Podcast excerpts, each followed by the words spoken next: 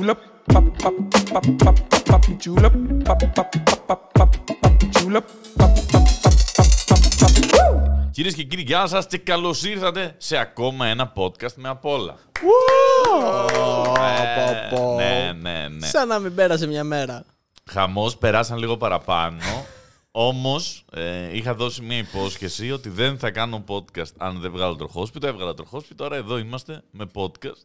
Κοίτα, έχεις ε, εφαρμόσει ένα σύστημα που είναι κάπως win-win για σένα. Γιατί από τη μία λες ότι θα βγάζουμε podcast κάθε δύο εβδομάδες, Ναι. από την άλλη τάζεις ότι δεν θα βγει podcast αν δεν βγει τροχόσπιτο.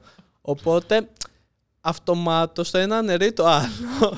Και η αναβλητικότητα είναι δείγμα ιδιοφυα. Και αυτό το λένε αναβλητική. Απλά άρχισαν κάποια χρόνια να το πούνε. Είμαι σίγουρος ότι πάρα πολλές τέτοιες ατάκες τις έχουν πει απλά οι άνθρωποι που τους συμφέρει. Δηλαδή, άντρες με κυλίτσα, σαν καραμελίτσα, σίγουρα το έχουν ξεκινήσει άντρες με κυλίτσα. ναι, είναι αυτό που Είναι λένε guarantee. ότι οι άνθρωποι που βρίζουν πάρα πολύ είναι πολύ ευφυείς, ξέρω εγώ. Ναι, για- για όλα έχει κάτι. Ό,τι κουσούρι και να γκουγκλάρεις, πες ένα κουσούρι. Θα το γκουγκλάρω τ- τώρα και θα δεις ότι θα σου βγάλει κάτι πολύ καλό. Οι άνθρωποι ξέρω, που δεν μπορούν να κοιμηθούν με τίποτα τη νύχτα. Οι άνθρωποι Ε, που δεν καλά, αυτό είναι σίγουρη ιδιοφυα. Ναι, ναι, Α, ναι. Ο Άινστάιν δεν μπορούσε. Σίγουρη. Αλλά πρέπει να είναι πολύ άσχημα τέτοια. ε, οι άνθρωποι που δεν πλένουν τα πιάτα, στάνταρ θα υπάρχει. Ναι, ναι, ναι. Ωραία. Περίμενε λίγο, θα το ψάξω. Με τη δύναμη του μοντάζ. Αν κάνεις αυτά τα 7 πράγματα, τόσο σίγουρα είσαι ιδιοφυΐα, λέει το άρθρο που δείχνει πολύ έγκριτο από το διαφορετικό.gr. Αν βρίζεις, οι Ορίστε. έξυπνοι άνθρωποι έχουν εκτενές λεξιλόγιο. Αν είσαι ανοργάνωτος και ακατάστατος. Εγώ είμαι ο πιο ανοργάνωτος. Οκ. Ο πιο. Ιδιοφυής. Δεν βρίζω πολύ. Δεν βρίζεις, όχι. Το φελέκι σου. Ξέρεις και αρχίζει. Αν είσαι παραπάνω παιχνιδιάρης από το σύνηθες στο σεξ. OK. OK, μάλιστα. Αλλά τύπου αυτό ε, σημαίνει και απιστία μέσα. Όχι, Ή, παιχνιδιάρης. Έχει εδώ απλά διάφορα λίγο sex kinky. toys. Πάρα πολλά. Οκ. Αν έχεις, ας πούμε, μια, ε, μια ντουλάπα. Ε, τέτοια. Αν Αν κοιμάσαι, δεν μια ντουλάπα σκέτο, είσαι ιδιοφυΐα. αν κοιμάσαι αργά τη νύχτα, Ναι. άλλο σημάδι, κανείς δεν κοιμάται πιο αργά από μένα. Αν είσαι αδύνατος, ήμουν. Αν ανήκεις στα μεγαλύτερα παιδιά της οικογένειας, ανήκω. Αν έχεις γάτα και την αγαπάς πολύ, έχω τρεις. Πω, Ε, πω, πω. είμαι ιδιοφυΐα. Χριστέ είναι τόσο μου. απλό. όλα, όλα, υ- υ- μπορώ να βρω και τα ίδια, για τα ίδια πράγματα τα αρνητικά. Έχει, δεν έχουν καμία σημασία όλες αυτές οι έρευνες. Λοιπόν, το podcast με απ' όλα, καταρχάς να πούμε, γεια σας όσοι μας βλέπετε στο YouTube. Χαιρέτα, τι ωραίοι που είμαστε. Ε, ένα γεια χαράς σε όσους μας ακούν στο Spotify, σε Apple Podcast, σε Google Podcast. Και να σας πούμε ότι ουσιαστικά σήμερα το podcast με απ' όλα συμπληρώνει ένα χρόνο. Βασικά να σας πούμε ότι πριν από ένα μήνα συμπληρώνει ένα χρόνο, αλλά επειδή δεν βγάλαμε podcast τον προηγούμενο μήνα, σβήνουμε καιράκια σήμερα. Ωραία, να σου πω κάτι άλλο. Πόσο το μηνός έχουμε; 7 Δεκεμβρίου. 7 Δεκέμβρη. Έχει γενέθλια το κανάλι μου σήμερα. Αλήθεια. Ναι. Ε, σαν σήμερα, δεν θυμάμαι πότε, πάλι θα το δω. Λοιπόν, το πρώτο βίντεο σε αυτό το κανάλι ανέβηκε 4 Δεκεμβρίου του 2017. Και από τότε κάθε τέσσερις μήνες έχετε νέο βίντεο, ρε χάριστη. Γιατί δεν κατάλαβα. Δεν είμαι εντάξει στην υπηρεσία που έχω πει ότι θα παρέχω. έχω αθετήσει το συμβόλαιο. όχι, όχι, κανένα συμβόλαιο. Ακριβώς. Ο- Οπότε νιώθω έτοιμο. Αλλά ήθελες να πεις και κάτι άλλο για τον νέο χρόνο podcast. Λοιπόν, ένα χρόνο podcast, ένα χρόνο κανάλι, πέντε χρόνια κανάλι, πρακτικά, και ε, είναι και το πρώτο podcast που έχει χορηγό. Μπράβο. Λοιπόν, ε, έχουμε χορηγό, αν δεν το έχετε καταλάβει, είναι η Μινέρβα. Και τώρα, επειδή είναι και χριστουγεννιάτικο το podcast, νομίζω ότι θα κάνουμε ένα πολύ μικρό cut και θα επιστρέψουμε πολύ πιο άνετα και πολύ πιο χριστουγεννιάτικα, τι λες. Oh yeah. Oh yeah, let's do it. Λοιπόν, επιστρέψαμε. Πολύ πιο χριστουγεννιάτικη. Ε, βλέπετε και οι δύο. Εγώ φοράω εδώ τον ε, Christmas Tree Tree Rex. Το τυρανόσαυρο Lex. Τον τυρανόσαυρο Lex. Ναι, πολύ γνωστός από αυτό το pod. Ο Νίκος εδώ φοράει πρακτικά ένα elf, αλλά και ρόμπα. Δηλαδή, νιώθω ότι την κάνω με το Hugh Hefner. Ναι, ναι. Νιώθω ότι μου λείπει εφημερίδα, αν γίνεται. Μπορούμε να έχουμε μια εφημερίδα να κάθομαι έτσι. Ναι, ναι, μόνο, μόνο αυτό σε διαχωρίζει από τον Hugh Hefner. Ε, Πιζάμες. Εσύ πώς λες, πιτζάμε. Πιτζάμε. Πιζάμε. Όχι με τζου. τζου. Πιζάμες. Τζιπάμες. Πιτζάμε. Αχα. Το σωστό αυτό είναι θεωρητικά. Πιτζάμε. Βέβαια υπάρχει κάτι το αριστοκρατικό σαν να σου λέει ο άλλος έβαλε τις πιζάμες μου. Αλλά να είναι παχύ το ζήτα. Αριστοκρατικό σε κάποια σειρά ρέπα Παπαθανασίου. ναι, ναι, είναι σαν τα σοκολατάκια. ναι, αυτό δεν είναι ρέπα Παπαθανασίου, θα μπορούσε, είναι πολύ κοντά. Λοιπόν, ε, πιτζάμες Μινέρβα και με φοβερά χριστουγεννιάτικα σχέδια και αυτή η τρομερή ρόμπα την οποία τη φοράω συνέχεια ε, κι εγώ. Όχι την ίδια. Έχω μια άλλη γκρι. Ε, έχει πολύ πλάκα η ρόμπα. Νιώθεις κατευθείαν ότι θες να, να απολαύσεις ένα μπράντι. Δηλαδή δεν, Ναι, ναι, δεν ναι. μπορεί να σου αρέσει το μπράντι χωρίς ρόμπα. Ναι, Δεν, ε, ισχύει δεν αυτό. γίνεται. Εγώ να σου πω ότι πιο πολύ από όλες τις πιτζάμες μου αρέσουν πάντα αυτά τα καρό παντελόνια. Ναι. Που είναι πάρα πολύ ωραία και καλοκαίρι με ένα λευκό Ναι, ναι, ναι. φανέλο. Κοίτα, γενικότερα οι άντρες με τις πιτζάμες έχουμε την εξής σχέση. Συνήθως φοράμε παλιά ρούχα. Ναι. Παλιές φόρμες, καμιά σκισμένη μπλούζα που είναι πολύ μεγάλο λάθος. Ε, γιατί πρώτον ζεσταίνεσαι πάρα πολύ και δεύτερον έχανες πάρα πολύ. Από την... Χάνεις, όχι βασικά έχανες. Χάνεις πάρα πολύ από την απαλότητα του πράγματος. Και την άνεση. Ναι, δηλαδή το πόσο απαλό είναι αυτό το πράγμα. Δεν έχουμε ρούχα έτσι να treat ourselves, κατάλαβες. Ναι, ισχύει αυτό. κάτι ε, α- απαλά υφάσματα και τέτοια. Και μ' αρέσουν πολύ αυτές οι πιτζάμες. Μπορείτε να βρείτε φοβερά α, τέτοια σχέδια χριστουγεννιάτικα, αλλά και όχι χριστουγεννιάτικα. Και εννοείται σόρουχα και αυτά τα πάντα Μινέρβα, 100% ελληνική εταιρεία στη Θεσσαλονίκη. Τα φιλιά μας στη Θεσσαλονίκη. Κάτσε να προσέχω τι λέω για τη Θεσσαλονίκη την τελευταία φορά. ναι, Έγινε ένα λάθος, ρε παιδί μου. ευρίαζε κόσμος. Ναι, και ο πρώτος μας χορηγός. μπρα- Μπράβο σου, Νίκο. Μπράβο στη Μινέρβα για αυτή την εξαιρετική επιλογή. Μπράβο, πραγματικά στη Μινέρβα και σε όλο το τμήμα marketing. Μπράβο τους, όχι μπράβο. Μπράβο, τους. μπράβο, στο τμήμα marketing. Καταπληκτική ιδέα. Μμμ. Ε, ο- δώ- δώστε τους αγάπη. Εννοείται. Εννοείται. Δείξτε τους ε, πόσο χαίρεστε. Και δώστε αγάπη και στον εαυτό σας με μια πιτζάμα. Ή κάντε δώρο μια πιτζάμα, παιδιά. Η πιτζάμα είναι πολύ ωραίο δώρο. Ναι, και είναι και πολύ safe δώρο. Ναι. Δηλαδή, εμένα ε, μου έκανε η αδερφή μου, ας πούμε, πέρσι αυ- η αυτή τη ρομπα Και ένα σετ ε, πιτζάμες χριστουγεννιάτικες. Και τις έχω, τις φοράω συνέχεια. Η οποία ρόμπα, από την αλήθεια, μου αρέσει πάρα πολύ. Γιατί... Αλλά έχει ζέστη εδώ μέσα. Το Όχι, έχουμε δεν, κάνει έ- φούρνο. δεν έχω κανένα θέμα με αυτό. Ε, πάντα θεωρούσα ότι το μπουρνούζ είναι πιο βολικό, αλλά αν δεν έχετε βάλει ποτέ μπουρνούζ στη ζωή σας, ζυγίζει περίπου 18 κιλά το μπουρνούζ. Δεν ξέρω γιατί είναι τόσο βαρύ. Το μπουρνούς είναι meaningless. Ναι, Ε, Είναι πολύ ωραίο στα ξενοδοχεία. μπράβο. Αυτό Μόνο συμφωνώ. εκεί, ναι. Αλλά γενικότερα να κυκλοφορεί στο σπίτι σου με μπουρνούζι. Είναι λίγο κάπου. Ναι. Είναι πολύ πασόκ το μπουρνούζι. ε. Ξεφεύγεις από το Hugh Hefner. Πλέον πηγαίνεις Ναι. σε πιο creepy πράγματα. Χεφνερίδης. Μου κάνει κάτι ελληνικό το Ναι, μπουρνούζι. ναι, Δεν ναι. ξέρω. Μου, μου θυμίζει θείους μου. Ναι. Λίγο το λάμπρο Κωνσταντάρα. ναι, αυτό δηλαδή. Κά- κάτι τέτοιο μου φέρνει το μπουρνούζι. Αλλά στα ξενοδοχεία μου αρέσει. Βέβαια στα ξενοδοχεία δεν λυπάμαι και καθόλου. Να κάτσω ενώ είναι- είσαι ψιλοβρεγμένο να κάτσεις κάπου. Στο σπίτι Ναι, δεν το ισχύει κάνεις. αυτό. Ναι, ναι, ναι. No way. Ε, έρχονται και τα Χριστούγεννα. Είναι Τι και, ωραία. χριστ- είναι και χριστουγεννιάτικο επεισόδιο αυτό. Θα κάνεις κάτι ιδιαίτερο φέτος στα Χριστούγεννα; Όχι, έχω βάλει. Θα πάω ναύπακτο για Χριστούγεννα. Μμμ.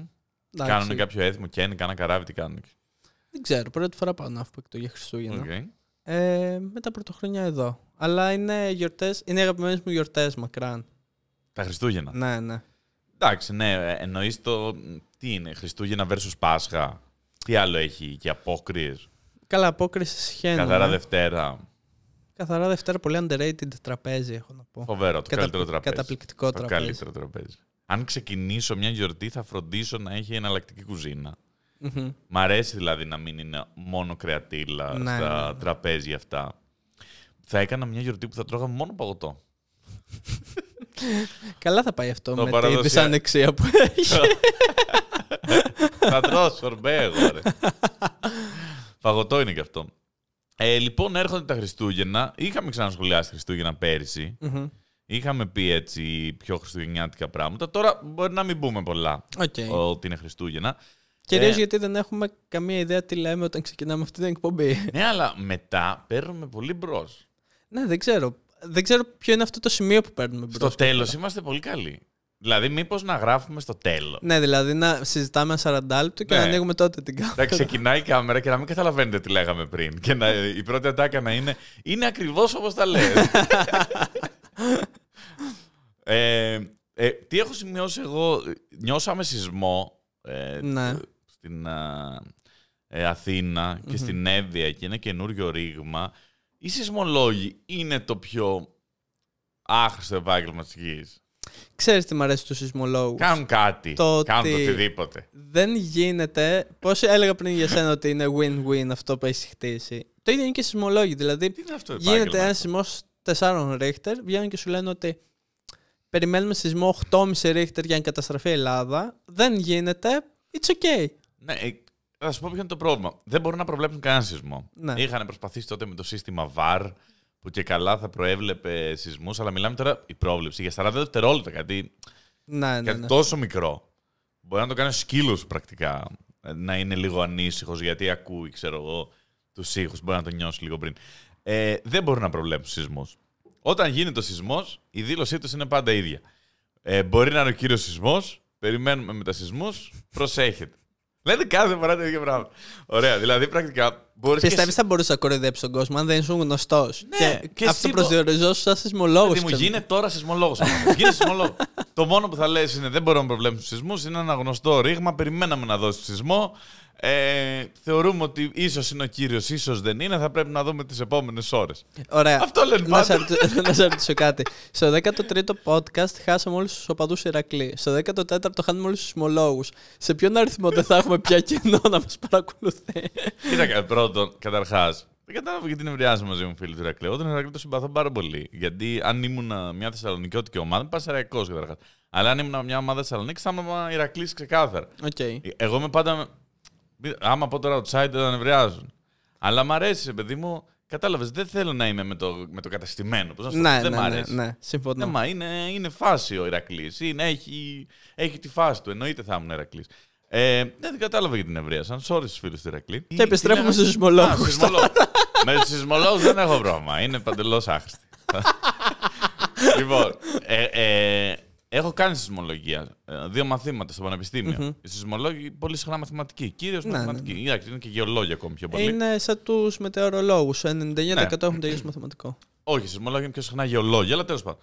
Έχει διάφορα πράγματα θεωρητικά πολύ ωραία να μάθεις για τις κινήσεις των τεκτονικών πλακών, για, για, για, για πολλά μοντέλα, ας πούμε, τα οποία πώς θα κινηθείς στο μέλλον. Αλλά πάλι δεν μπορεί να προβλέψεις κανένα σεισμό. Σε εμάς δηλαδή, στον απλό κόσμο, δεν μπορεί να κάνουν απολύτως τίποτα. Είναι, σου λέω αυτό. Δεν μπορούμε να προβλέψουμε σεισμό, ίσως ήταν ο κύριος. Και κάθε πληρώνονται κανονικά. Ξέρεις που Και στέκεσαι. γυρίζω εσύ. σπίτι και σου λέει η γυναίκα σου, τι, τι έκανες σήμερα, άντρα μου; Ε, να, είχε ένα σεισμό εκεί. Και είπε στον κόσμο τι θα γίνει. Όχι, δεν μπορούμε να προβλέψουμε. Ωραία, η απορία μου είναι Έκανες η κάτι. εξής. Όχι. Εσύ στέκεσαι στις ημέρε που έχεις σεισμό. Ναι. Και βγαίνουν και κάνουν και αυτή τη δήλωση. Ναι. Είτε πετυχημένη είτε όχι. Βγαίνουν και στα κανάλια. Ναι. Την ίδια δήλωση κάνουν. Μάλλον είναι ρομπότ. Τις ημέρε που δεν έχει σεισμό. Τι κάνουν; Έχει κάθε Πάνε- μέρα. Πάνε στο γραφείο τους. Κάθε μέρα. Ναι, ρε παιδί μου, τώρα ε, με Έχει το κάθε μέρα δεκάδες. 1,8 στην κεφαλονιά. Τα κοιτάνε αυτά. Τα κοιτάνε. Τα, τα βάζουν εκεί. κοιτάνε, ωραία. Τα κοιτάνε, τα κοιτάνε και λένε πω, πω, πω, πω. Κουνήθηκε, κουνήθηκε. είναι ζωντανό, είναι ζωντανό. Κοίτα, σε πιο εύκολες δουλειές του κόσμου μπαίνει πολύ εύκολα. Δεν έχεις και καμία ευθύνη. Δεν θα σε κατηγορήσει ποτέ κανένας άλλο, μας είπες. Έστω μετεωρολόγος. Ναι, ναι, ναι. Ξέρεις, μετεωρολόγου τους κράζουμε γιατί βγαίνουν τώρα. Και είπατε θα χιονίσει αύριο, χιόνισε από σήμερα, αποκλειστήκαμε. Οι μετεωρολόγοι κάνουν το εξής. Οποιαδήποτε βροχή την έχουμε ονομάσει θεομηνία, τρομερή κακοκαιρία Ναι, με ναι. το όνομα Άλμπα και κάτι κουλό. Και είμαστε πω πω θα έρθει η Άριελ, θα πνιγούμε. Και επειδή όντως έχουν γίνει και μερικά σκηνικά, Ναι. όπως ήταν τα χιόνια πέρυσι. Ε, και τώρα είναι, έρχεται η Άριελ και εγώ ήμουν να, να πάρω μακαρόνια, ξέρω εγώ να έχω. και ήταν απλά μια βροχή δηλαδή. Ναι, ναι, Απλά είναι- έβρεξε ρε μα. Περιμένεις the day after tomorrow. Ναι. Ε, Οι μετεωρολόγοι μπορείς να τους να τους κράξεις, ας πούμε, γιατί θα σου κάνουν αυτή τη δήλωση. Εσύ μπορεί να έχεις ακυρώσει διάφορα πράγματα, εξωτερικές δουλειές. Χάσαν τα μεροκάματα άνθρωποι που δουλεύουν οικοδομή, γιατί μπορεί να κατάλαβες. Πάρα πολλοί άνθρωποι περιμένουν τον καιρό για το τι θα κάνουν. Οι αγρότες, ας πούμε, είναι όλα τα πάνε με τον καιρό. Ναι. Μία λάθος πρόβλεψη μπορεί να τους κάνει πάρα πολύ κακό στο πότε θα κάνουν κάτι στο χωράφι. Ο σεισμολόγος, τίποτα. Απίστευτη δουλειά. Δεν κάνουν τίποτα. Δεν, δεν μπορούν να βγουν λάθος σε τίποτα. Απλά κάνουν εκεί. Τσελέντ, ξέρω πώς λένε όλους αυτούς. Σύστημα VAR λέει, θα προβλέψουμε το σεισμό 20 VAR. δευτερόλεπτα. Πώς το λέγαν. VAR δεν το λέγαν. Δεν θυμάμαι. Κάπως έτσι το λέγαν. Θα το ξέρουν όλοι οι δήμονες του YouTube. Από το Βαρότσο. Ε, ήταν τρεις τρεις σεισμολόγοι. Βαρότσο, okay. τάδε. Και. πω πω οι σεισμολόγοι με νευριάζουν πάρα πολύ. Πάλι καλά που έχω τρεις Google λογαριασμούς και σε λίγα επεισόδια θα έχουμε έστω τρία views, ρε παιδί μου από κάπου. Γιατί, νομίζω Ε, δεν ξέρω, έμπλεξε και μετεωρολόγου τώρα μέσα. Γιατί πρέπει να χάνουμε τόσα με κοινά το ρολόι ό,τι γρήγορα; μπορούν να κάνουν. Ό,τι μπορούν να κάνουν. Έχεις πιθανότητες μπροστά σου.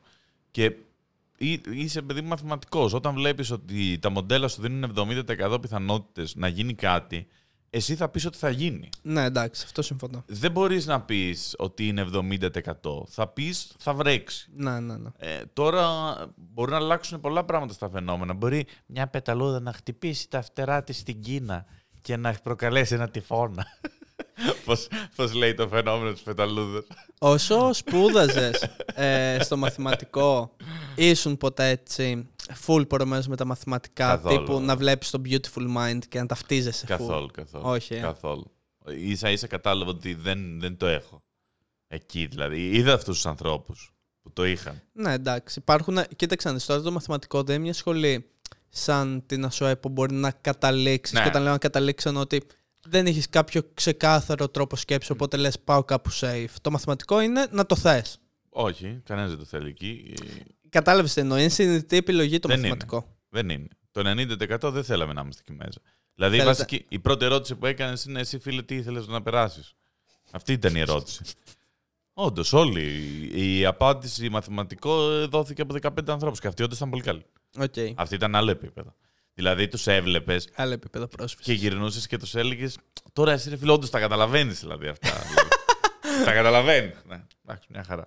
Αλλά ναι, τους ήταν πολύ εύκολα. Ήταν έτσι τέτοιου τύπου μυαλά. Ναι. Ε, Είναι αυτό που λέγαμε, ότι πρέπει να κάνεις αυτό που σου είναι πολύ εύκολο.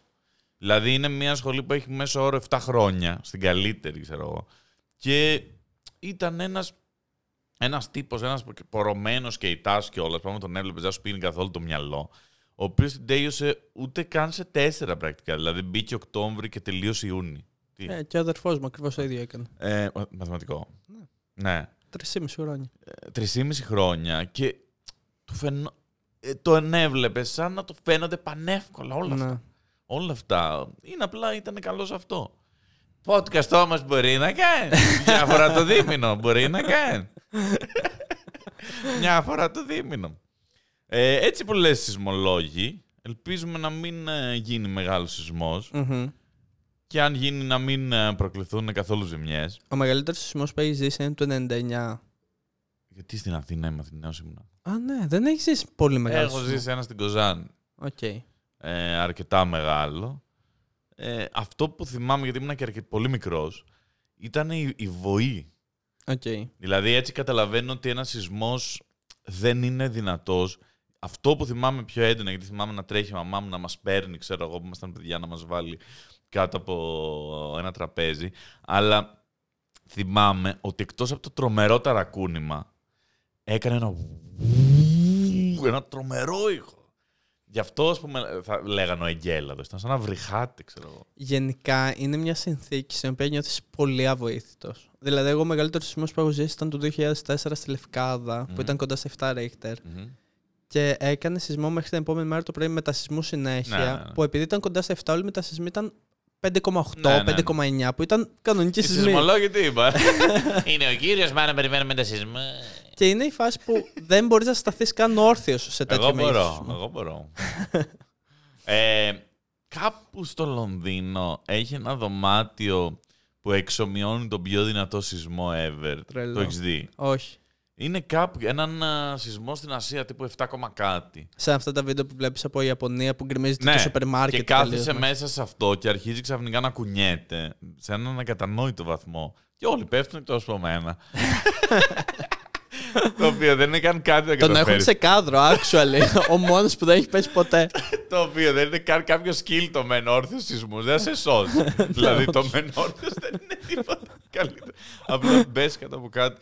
Ε, Μας δίνανε, κάναμε και ασκήσεις, θυμάμαι τότε στο σχολείο πολλές. Ναι, ναι. Κάτω από το θρανείο. Το κάτω από το θρανείο και αυτό δεν σε σώζει σε τίποτα. Είναι καθαρά για πολύ μικρά μπάζα. Ναι, ναι. Το οποίο είναι πολύ αστείο. Ε, πολύ μικρά κομμάτια δηλαδή να, Να, πες- φύγει η λάμπα από πάνω και αυτά. Αυτό, ναι. Να μην σε χτυπήσουν αυτά. Ναι. Αυτή είναι η, η, η μόνη σου προστασία. Γιατί ξέρεις στην Αμερική παλιά κάνανε και ασκήσεις για πυρηνικό, πυρηνικό πόλεμο. Duck and cover που λένε. Να βάλεις το κεφάλι να στα πόδια, σε σώσει. Τότε, ε, η εποχή ψυχρού πολέμου, ήταν τύπου οδηγίες στην τηλεόραση. Ναι, ότι ναι, ναι, φτιάξτε ναι, ναι. καταφύγια και είχε βγει τότε και το πολύ ωραίο, το οποίο δεν ξέρω αν ισχύει επιστημονικά, αλλά το είχα διαβάσει σαν fact στο Fallout, που, το παιχνίδι, που το, ο τυπάς έχει το thumbs ναι, up, ναι, ναι, ναι, ναι. ότι σαν οδηγία λέει αν ε, σκάσει πυρηνική βόμβα, Ναι. βάζεις τον αντίχειρά σου έτσι και αν το μανιτάρι είναι μεγαλύτερο από το αντίχειρά σου, πάει να πει ότι είσαι μέσα στην ακτίνα. Οπότε πρέπει να φύγεις μακριά. Αν το μανιτάρι είναι μικρότερο από το δάχτυλό σου, πάει να πει ότι είσαι safe. Το οποίο δεν μου στέκει πολύ επιστημονικά, αλλά μου άρεσε σαν fact. OK. Δηλαδή, άμα δεις την πυρηνική έκρηξη, σταματάς και κάνει. Λες και το φωτογραφίζεις. Επίσης, δεν έχουμε όλοι ίδιο αντίχειρα. ναι, δεν ξέρω. Είναι αυτή η κουλίδα. δηλαδή, ο, ο Σοφοκλής Σχορτσανίτης πιθανότατα είναι παντού safe. Αν είναι δίπλα από την πυρηνική βόμβα και κάνει έτσι, καλύπτει το μανιτάρι. Κοίτα, πίσω από το Σοφοκλής Κορτσιανίτη είναι όλοι. Ακριβώς πίσω του. Ε, Πώς φτάσαμε εδώ, τι λέγαμε; Α, ήταν το δρυμή κατηγορώ μου σεισμολόγους. Όχι, ξεκίνησε. Πρέπει να έχεις α- ένα πίνακα και να σημειώνεις ποιους έχω κράξει, ας πούμε, για να ξέρω. Δεν Κατάλαβες να ξέρω. λέω; Όταν σε βρούμε μαχαιρωμένο, θα αρχίσουμε μια λίστα με υπόπτους. Ε, Βαρότσος. Πού Εγώ ήταν; Είμαι σίγουρος να σου πω. μ, Όταν κατάλαβα, ας πούμε, δεν μου αρέσει πολύ η σχολή και αυτά και προφανώς τι κάνεις σαν άνθρωπος; Προσπαθείς να σκεφτείς πολύ εύκολες δουλειές. Ναι. να μην ασχολείσαι πολύ. Ο σεισμολόγος ήταν πολύ ψηλά. Στο τι θα μπορούσα να κάνω, ξέρω εγώ, από αυτή τη σχολή. Τι θα κάνω. Θα πήγαινα το πρωί. Τι λέει, παιδιά, είχαμε σεισμό. είχαμε. Α, μια Κουνηθήκαμε, χαρά. κουνηθήκαμε. Ωραία. Προβλέψαμε τίποτα. Όχι, ε, δεν- σε 100-200 χρόνια. Είσαι σαν μετεωρολόγο το 1800. Ε, δεν ξέρω. δεν ξέρω. Είναι πολύ μπροστά από εμάς η επιστήμη. Ρε φιλαράκο, δεν ξέρω. Ε, κάτι άλλο για το οποίο ήθελα να μιλήσω. Έναν άλλο τομέα. Έχασα το ματελάκι μου. Έναν άλλο τομέα που θέλω να συζητήσω είναι σομελιέ. Μου του πάνε σομελιέ πάρα πολύ. Γενικά μου αρέσει πάρα πολύ σαν ιδέα. Ε, αλλά νιώθω ότι δεν μπορώ να τους παρακολουθήσω τόσο πολύ. Εμένα, δηλαδή, εγώ σε όποια χώρα πάω, πάντα θα πάω σε ένα σεμινάριο είτε μ, ζηθοποιίας, είτε σε, έχω πάει στο εργοστάσιο της Jameson στην Ιρλανδία, έχω πάει σε Σατό στη Γαλλία. Μ' αρέσει πάρα πολύ. Νιώθω ότι είμαι μικρό παιδάκι τελείως, ρε παιδί μου, και ανοίγεται νέος κόσμος. Γενικά καλό είναι μικρό παιδάκι και μετά πήγαινε σε αλκοόλ. Νιώθω ότι είμαι μικρό παιδάκι και πίνω κρασί. Α, εγώ δεν είμαι καθόλου έτσι, αλλά δεν πειράζει, ας είναι ένας από τους δύο. Νομίζω ότι πρέπει αυτό το podcast το 2023 κάπως να βγει έξω. Κάπως να κάνουμε κάποια πράγματα. Συνειδητοποιώ πόσο διαφορετικοί είμαστε σε κάτι τέτοιο. Θα ήθελα, ας πούμε, να πάμε σε ένα τέτοιο ηλίθιος Να σαν κάνουμε το- μια γευσηγνωσία, ας πούμε. ναι, να πάμε να κάνουμε μια γευσογνωσία βαρετό τελείως, ξέρω εγώ. Και να, να, να δούμε έτσι πώς είναι σαν εμπειρία. Κάτι τε- πρέπει να βγούμε έξω από αυτό το στούντιο. Το οποίο δεν είναι στούντιο, είναι γραφείο. Ε, ναι, ε, λοιπόν, με τους σομελιέ έχω το εξής πρόβλημα. Σου μιλάνε. Λες και είσαι ειδικός με το κρασί. ναι. Δηλαδή, πήγα σε ένα καλό εστιατόριο και έρχεται εκεί πέρα και μου αρχίζει. Ε, το μενού έχει τέτοιο με ψάρι, προτείνω ένα τέτοιο και πού να ξέρω, ρε bro. Πού να ξέρω, ξέρεις τι ξέρω. Άσπρο, κόκκινο, ροζέ, λευκό, αυτά ξέρω. Και μερικά, ξέρω, το Ασύρτικο καμιά φορά μ' αρέσει, δεν ξέρω κιόλας αν μ' αρέσει. Ναι, ναι. Άλλα μ' αρέσουν, αν δεν μ' αρέσει. Τι με προτείνεις τώρα; Και το θέμα ποιο είναι; Κάνει όλες τις προτάσεις και είναι όλα πανάκριβα. Ωραία. Δηλαδή με προ- μου προτείνει ένα κρασί τώρα και ενώ μου το προτείνει μου το δείχνει και όλες το προτείνει πάρα πολύ υγιεινές γεύσει και επίγευση τέτοιο. Ναι, ούτε με νοιάζει. Και κοιτάω δίπλα την τιμή και γράφει 360 ευρώ. Είσαι με τα καλά σου. Είσαι ή τι παλεύει. Δηλαδή, ποιος θα το κάνει αυτό, δηλαδή, τι φάση. Πολλοί θα το κάνουν. Για να δεν- πας σε τέτοιο μαγαζί, αρκετοί θα το κάνουν. Ναι, δεν θα το κάνω. Millionaire να ήμουν, δεν θα το έκανα. Ναι, εντάξει. Billionaire να ήμουν, δεν θα το έκανα. Γιατί υπάρχει ένα επίπεδο τιμής Μμμ. που μετά δεν καταλαβαίνω πολλές διαφορές. Δηλαδή, προφανώς το, το κρασί των 3 ευρώ με των 30 ευρώ θα καταλάβεις τη διαφορά. Ναι. Αλλά το 30 με το 100 δεν καταλαβαίνω πολύ. Κοίτα, σε αυτό συμφωνώ, γιατί μου έτυχε τώρα που είχαμε πάει στο Σατό στον Μπορντό, ας πούμε, είχαμε πάει σε ένα χωριό δίπλα από τον Μπορντό που είναι γνωστό για τα κρασιά του. Και σε αυτό το Σατό βγαίνει είχε βγει το κρασί που είχε σερβίρει η Βασίλισσα Ελισάβετς στο γάμος της, ας πούμε. Ε, πόψα χθες το θυμάμαι. Ναι, και ήταν, είχαμε πάει σε αυτό το σατό λοιπόν που ήταν πολύ γνωστό Ναι. επειδή είχε φτιάξει το κρασί που σερβιρίστηκε στο γάμο της Βασίλισσας Ελισάβετ. Ένα κρασί είχα, ναι. Και σου βγάζαν διάφορα κρασιά να δοκιμάσεις. Και σου δίνει και συμβουλές πώς να το μυρίσεις, πώς να το γευτείς και όλα αυτά. Πώς, πώς το μυρίζεις, με τη μύτη. Και καλά σου λέει ότι πρέπει να το μυρίσεις πριν το ταρακουνήσεις για να δεις και τα αρώματα πριν και τα αρώματα μετά. Καλά, εντάξει, αυτά είναι... και μετά το δοκίμαζες. Και όντως ήταν ένα πολύ καλό κρασί, ρε ναι, παιδί μου. ναι, ναι. Αλλά ας ναι. πούμε το τελευταίο κρασί που δοκίμασα που είχε 800 ευρώ το μπουκάλι. Καλά, μια γουλιά. Καλά, αυτή η ρόμπα πλέον σου ταιριάζει τέλεια μετά από αυτή την ατάκα. Δεν μπορώ να καταλάβω γιατί να δώσω 800 ευρώ για το μπουκάλι, ας πούμε, το συγκεκριμένο. Δεν μπορώ να το εκτιμήσω περισσότερο Ήταν ένα από μπουκάλι. τιτάνιο. Ήταν πολύ καλό μπουκάλι. Δεν μπορώ να το Ήταν εκτιμήσω ανθρακόνημα. περισσότερο από ένα κρασί των 50 ευρώ. Η αλήθεια είναι αυτή. Αυτό είναι κάπου σταματάς. Αυτό σου λέω. Ναι, ότι εντάξει, σε κάποιο πληρώνεις υπεραξία, ρε παιδί μου. την, ε, την είχα πατήσει έτσι. Είχα βγει στα γενέθλιά μου τελευταία φορά σε ένα καλό εστιατόριο και την είχα πατήσει. Μου λένε προτείνω ένα βαβερά κρασί με τη Σαντορίνη. Το έχει διαλέξει ο σεφ προσωπικά. Λέω μια χαρά. Και έκανε το κρασί πιο πολύ από το φαγητό. Όλο το, το υπόλοιπο φαγητό. Έκανε πιο πολύ. Και το βλέπω το λογαριασμό και λέω ναι. το οποίο ήταν. Το ήπια μέχρι την τελευταία του σταγόνα, έτσι. το στράγγιξα. το οποίο δεν ήταν καν, είπα, «Μμ, ωραίο κρασάκι. Καλό. Αλλά δεν μπορώ να πω, «Μμ, ωραίο κρασάκι και να μου έρθει λογαριασμός 200 ευρώ. Ναι. Και το κρασί. Δηλαδή θα τρελαθώ τελείως. Και έρχονται αυτοί οι σομελιέ και σε μπλοκάρουν full. Και ρε φίλε, για να έχω έρθει σε τέτοιο εστιατόριο. Είναι δύο τεινά. Ή είμαι ζάμπλουτος, που δεν είμαι. Ή είναι... Είναι η έξοδος του ενός χρόνου. ας Αυτό πούμε. είναι έξω ενός χρόνου. Λέω θα βγω, θα πληρώσω 80 ευρώ το άτομο. Εντάξει, είναι μια ιδιαίτερη περίσταση. Ναι. Πάμε εκεί. Τι με έρχεσαι και με ενοχλάς με το κρασί. και είναι. Και σας προτείνω αυτό και λες... ε, και μετά ξέρεις τι κάνεις. Δεν μπορείς. το έβλεπα, έβλεπα τα, τον κατάλογο που θα μου δίνει αυτό με τα 360 ευρώ. Μου δείχνει ένα με 140 ευρώ. Και έβλεπα το άλλο με τα 32 ευρώ. Αλλά δεν μπορώ να το πω αυτό. Και έπρεπε- έπρεπε να πάω- Έχετε χήμα. έπρεπε, έπρεπε να πάω σε μια ενδιάμεση κατάσταση. και λέω αυτό; και δείχνω ένα με 70, ξέρεις. Και πάλι με πόνες, ρε. Δεν, δεν ήθελα καν.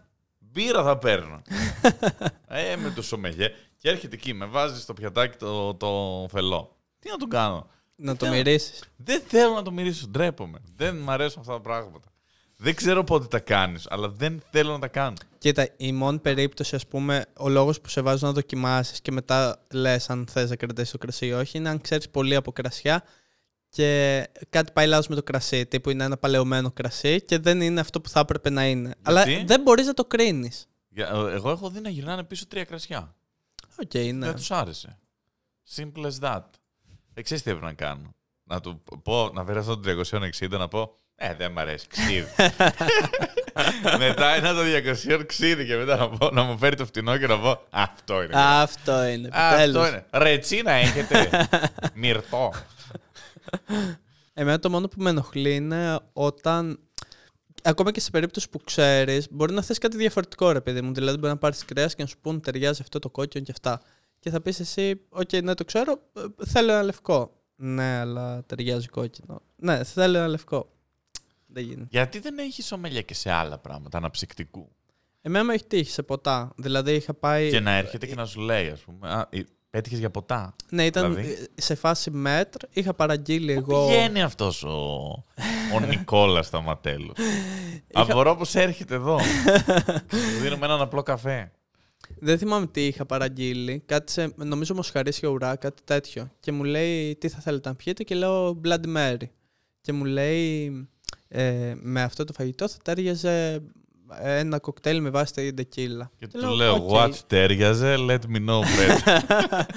και λέω εντάξει, θέλω ένα Bloody Mary. παιδί μου. Και μου λέει δεν γίνεται, δεν ταιριάζει. Οκ, άσε με να το πιω αυτό θέλω. Εσύ θα το πληρώνεις. Έτσι έπρεπε να το πεις. Ποιος θα το πληρώνει. Εσένα σε πειράζει. Ω, Μια χαρά. Και για αναψυκτικά, έτσι. Θα πρότεινα μια πεπαλαιωμένη ε, πορτοκαλάδα από το ξέρεις πορτοκάλια λακωνίας. ότι έχουμε στην Ελλάδα; Σομελιά νερού. Ναι. Ναι, ναι, ναι, το έχω δει αυτό κάπου, το έχει πάρει το μάτι μου. Εντάξει, έχω πιει όντως ιδιαίτερα νερά. Έχω πιει νερό από παγετώνα και ήταν φοβερό. Και Ε, μετά τώρα, εγώ- ε, επειδή εγώ είπα για ένα Bloody Mary, ξαφνικά με έκανε να αισθανθώ ζάμπλουτος. Έχω πιει νερό από παγετώνα που έσπασε τον παγετώνα και τον ήπια. Ωραίο είναι. Εντάξει, τώρα δεν ξέρεις. Κοίτα, οτιδήποτε είναι από σωστή, ψηλοσωστή πηγή. Θα σου πω, υπάρχουν κάποια νερά, ε, ειδικά ένα συγκεκριμένο που είναι χάλια και πάρα πολύ δημοφιλές. Ε, το οποίο είναι από υδραγωγείο πρακτικά. Οκ. Δεν πίνεται αυτό το νερό. Θες να μου το πεις off the record.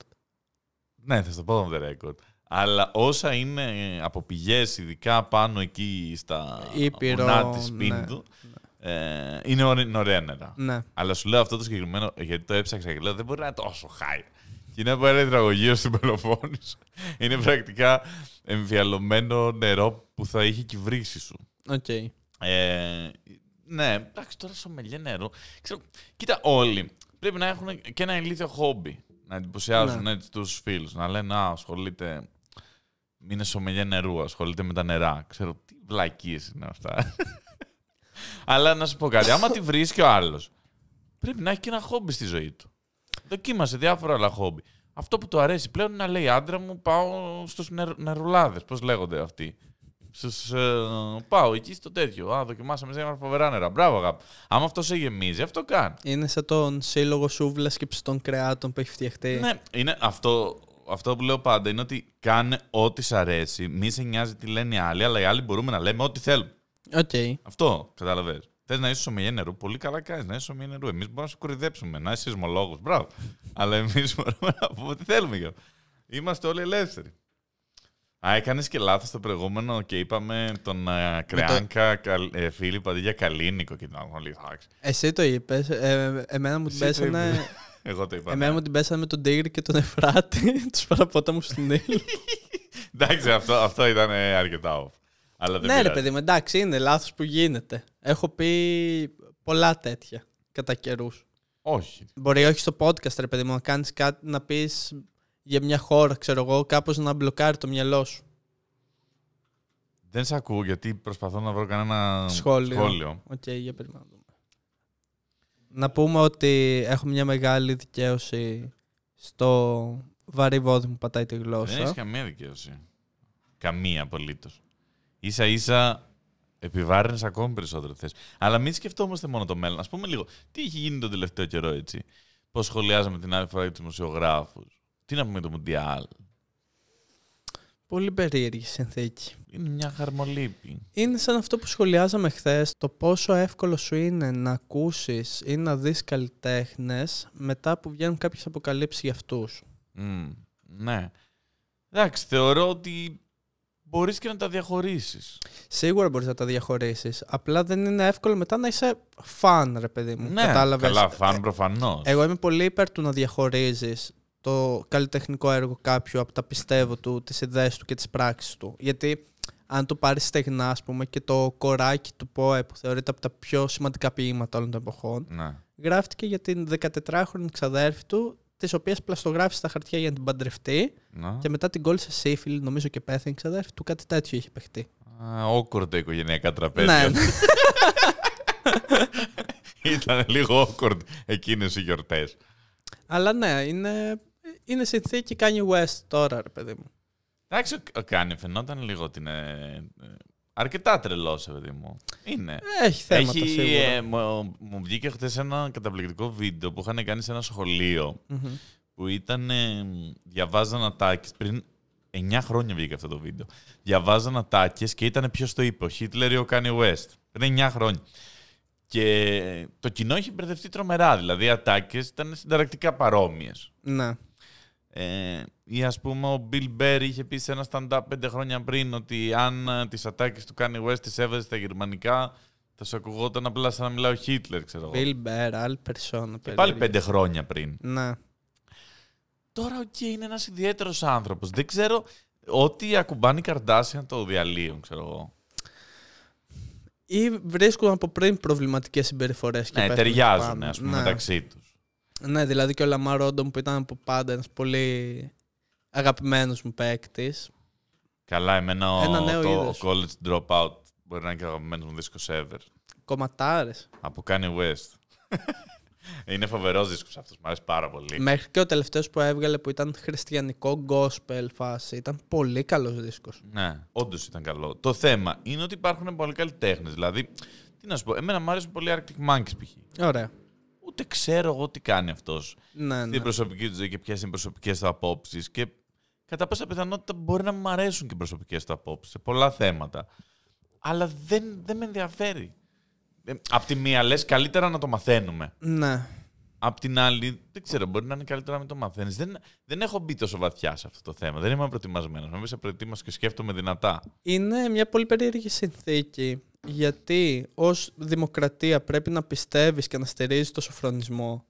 Από την άλλη νιώθεις πολύ awkward ας πούμε. Πολύ Ναι μεγάλη ρε παιδί μου, ατάκα. δηλαδή τώρα ωραία ε, να φυλακιστεί κάποιος για τα έγκληματά του βγαίνει. Μετά θα ξαναπαίξει, θα ξανατραγουδήσει. Πόσο εύκολο είναι να πας σε μια συναυλία του Kanye West αν βγει και πει ότι παιδιά για 10 χρόνια έλεγα ηλικιότητες Σε συναυλία δεν πας, αλλά το τραγούδι τα ακούς. Εγώ το πιστεύω ότι το τραγούδι τα ακούς. το τραγούδι το ακούς. Αλλά θέλω να σου πω ας πούμε τώρα Αρκεί να μην λέει κάτι που τώρα να αποκτά νόημα. θα πήγαινες τώρα σινεμά σε μια top ταινία που βγαίνει με Kevin Spacey; Γιατί εμένα ο Kevin Spacey για πολλά χρόνια ήταν από τους αγαπημένους μου ηθοποιούς. Και πα- αντικειμενικά παραμένει, ρε παιδί μου. Το ταλέντο του είναι απίστευτο. Ναι.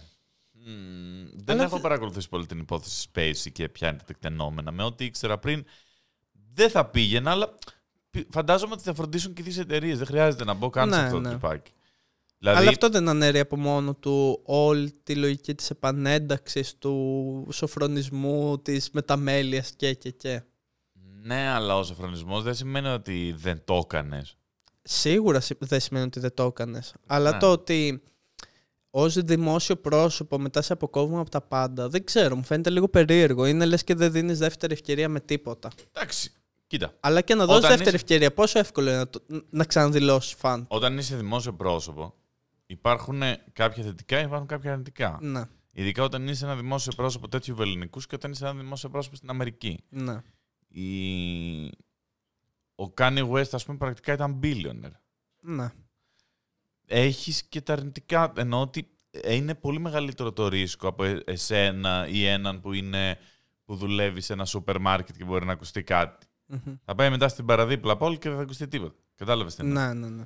Ε, ε, και εκεί μπορεί όντως να ξεκινήσει από το μηδέν. Να, να πληρώσει το οτιδήποτε θεωρεί δικαιοσύνη ότι πρέπει να πληρώσει για το οποιοδήποτε αδίκημά του και μετά μπορεί να ξεκινήσει μια νέα ζωή. ναι. Αλλά αυτός είχε και τις αντίστοιχες απολαυές, ας πούμε, σε έναν βαθμό.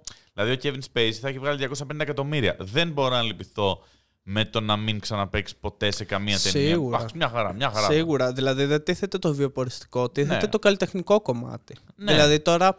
Όχι, γιατί μου είπες αν οι εταιρείες είναι σωστό ε, να τον εξαφανίσουν. Ναι. Εγώ, σαν εταιρεία που το μόνο που με νοιάζει είναι το κέρδος, γιατί μόνο αυτό τους νοιάζει και Ναι, απολύτω τίποτα σίγουρα. άλλο. Ε, ναι, δεν θα τον ε, ξαναέβαζα. Δεν θα με ενδιαφέρε. Ναι. να συνδεθώ καθόλου με το όνομά του. Και αντίστοιχα πράγματα που έχουν γίνει στην Ελλάδα, ας πούμε, δεν θα με ενδιαφέρει καθόλου να συνδεθώ με το όνομά του. Γενικά ισχύει πάρα πολύ αυτό που λένε οι Αμερικάνοι το don't pull the curtain, το να μην δεις τι κρύβεται πίσω από τον ήρωά σου. Ε, γιατί ιστορικά έχει αποδειχθεί ότι ελάχιστες προσωπικότητες ever υπήρξαν 100% σωστές και true to their word. Δηλαδή, αν εξαιρέσουμε τον Μάρτιν Λούθερ Κίνγκ ίσως, από τη μητέρα Ναι, αλλά Τερέζα πρόσεξε, μέχρι... αυτός είναι προσωπικότητα. Sorry λίγο. Αυτό, αυτοί είναι προσωπικότητες που έγιναν γνωστοί για την προσωπικότητά τους. Ενώ ότι Ναι, ο εντάξει. Kevin Spacey, εγώ δεν ξέρω, δεν ξέρω καν αν έχω δει συνέντευξη του ανθρώπου. Ναι. Δηλαδή, εγώ ξέρω τους ρόλους του. Μμμ. Ε, ξέρω τον Underwood. Ξέρω Ναι. τον, α, τον Μεσήλικα στο American Beauty. Αυτούς ξέρω. Δεν τον ξέρω τον Kevin Spacey. Όπου το American Beauty ήταν άρα. Ε, ο Μάρτιν Λούθερ Κίνγκ ήταν ο Μάρτιν Λούθερ Κίνγκ. Δεν Ναι, έπαιζε εντάξει. κάποιον. Ο Kanye West για μένα ήταν ε, Memories Fade in the Coldest Winter, ένα τραγούδι. Μμμ. Δεν τον ξέρω τον τύπο. Δεν... Γι' αυτό δεν σοκάρομαι και τόσο πολύ. Ο Μάρτιν Λούθερ Κίνγκ εκεί θα μου ήταν παράξενο. Ναι. Γιατί ο, ο, Νίκος, ο Νικόλας Σταματέλος που είναι αυτός του, κατάλαβες, θα μου ήταν Μμμ. παράξενο αν ήταν κάποιος άλλος. Αν ήταν τελικά στον Μπορντό με 800 ευρώ κρασιά. Πού τα βρήκε! Να Ε, βγει α- το πόθεν έσχες. Να τι, ε, Μποφίλιο. Μποφίλιο 2. Ε, ναι, οπότε σε αυτούς του ηθοποιούς που σοκάρονται όλοι. Είναι σαν κάτι κομικούς ηθοποιούς Έλληνες που έχω γνωρίσει και δεν λένε μισό αστείο. Και μετά σκεφτόμουν, οκ, δεν έχουν γράψει μισό αστείο. Απλά ναι. έτυχε να μπορούν να παίξουν καλά κομμωδίες, είναι ένα αστεί. Ναι. Καθόλου αστεί. Πας και περιμένεις ότι ξαφνικά είναι αυτός από τη σειρά που έβλεπες. Ναι, είναι ισχύει τρομερά πολύ φάνη. Δεν αυτό. καθόλου. Καθόλου φάνη. Λοιπόν, να σας πω ένα απίστευτο φαφάκ. Φαφά. Φαφά. Πες μας ένα χαχα. Ένα πραγματικά συνταρακτικό fun fact για να καταλάβεις πως όλα είναι θέμα context. ε, στην Αμερική, θα σου πάω στην Αμερική, γιατί έχω νούμερα και για τα δύο στην Αμερική. Πέρυσι στην Αμερική υπήρξαν 47 επιθέσεις καρχαριών που δάγκουσαν άνθρωπο. Μμμ. 47. Δηλαδή 47 τραυματισμοί από καρχαρία. Πόσες πιστεύετε, πόσοι πιστεύετε ότι ήταν οι τραυματισμοί που πήγανε στα επίγοντα ε, στην Αμερική, που πληρώνεις κιόλας, έτσι δεν πας, έτσι. ναι, Ε, είναι κάτι απόφαση. σοβαρό. Ε, πόσοι ήταν οι τραυματισμοί α, ενώ στο, κάναν χριστουγεννιάτικους στολισμούς. Ε, πώς ήταν από Καρχαρία; 47. Με ένα θάνατο. 743. 17.000. Ε, Αχιλέα. 580. Μάνο. 118. Λοιπόν, ήταν. Μπράβο, Πέτρο. Ήταν 14.126 τραυματισμοί από ε, ε, Christmas decoration. Ε, στατιστικά, αν Α, ναι, ξέρεις όμως γιατί. Γιατί ανεβαίνουν και στις σκάλες και στολίζουν και σκεπές και τέτοια. Ε, και στατιστικά το φοβερό είναι ότι αν εξαιρέσεις την οδηγηση είναι ένα από τα πιο επικίνδυνα πράγματα που μπορείς να κάνεις στη ζωή σου. Γι' αυτό δεν στο λύσαμε εμείς. Και θέλαμε κασκαντέρ. Ε, τρομερό.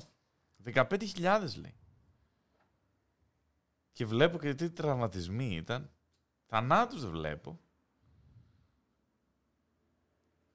20.000 τα τελευταία 5 χρόνια ήταν οι διασύσεις. Ξεχάσανε τι γίνεται. ε, αυτό ήταν το fun fact. Εμένα ένα fun fact που μου αρέσει πάρα πολύ είναι ότι ο εγκέφαλός μας δεν μπορεί να δημιουργήσει νέα πρόσωπα. Οπότε Α, στα όνειρα... Αυτοί που ναι. βλέπεις και λες ότι ήταν ένας random τύπος στο όνειρό μου που περνούσε από δίπλα μου, τον έχεις δει κάποια στιγμή στη ζωή σου, έστω και στο λεωφορείο πριν από 20 χρόνια. Ναι, ναι, ναι, ναι. Ε, κα- κάτι που πολλοί δεν ξέρουν ήταν ότι αρχικά το τραγούδι του Τριαντάφυλλου ήταν... Οχ, Μα βλέπω κάτι γνώριμα που έχω ξαναδεί πρόσωπα. Ένα live... Τι ένα συμβολή live θες; κότσι. Τι συμβολή θες; Πώς κόβουμε το κότσι; Να είναι ένα αληθινό live κότσι. Να είναι κάτι σχετικό με γιορτές ή να είναι κάτι πιο γενικό. Ου, σχετικά με την πρωτοχρονιά στην έξοδο. Κοίτα, αν υπάρχει μια συμβολή για τις εξόδους αυτές τις μέρες, είναι ότι όσο καλή και αν θεωρείς ότι θα είναι, θα είναι χειρότερη. Ναι. Και Δεν θυμάμαι αν το είχαμε θίξει πέρσι τέτοια εποχή, αλλά θεωρώ ότι υπάρχουν τέσσερις φάσεις ε, στα Χριστούγεννα ηλικιακά. Ω, τετραφασικό, που Η, λέμε. η πρώτη είναι η παιδικοεφηβική που είσαι ok με τα Ή δώρα, με, εφηβοκοπαιδική. που παίρνεις τα δωράκια σου, μια χαρά, Μην το παίρνεις, διακόψει, μαλάκα βαγιάτα. Ναι, για πες. παίρνεις φράγκα, αράς με τα ξαδέρια. Ε, Παίρνεις. ναι, γιατί είναι Ε, τώρα, τι μου κάνεις τώρα. αράς με τα ξαδέρφια, όλα καλά, όλα ωραία. Αχα. Δηλαδή μετά σε αφήνουν και μπαίνεις λίγο και στην 21 το μεγάλο να τα φτάσει και 15-16 χρονών με ένα-δύο ευρώ και πορώνεσαι. Πρώτο, πρώτη επαφή με τον τζόγο. Μάλιστα. Πού μεγάλωσες.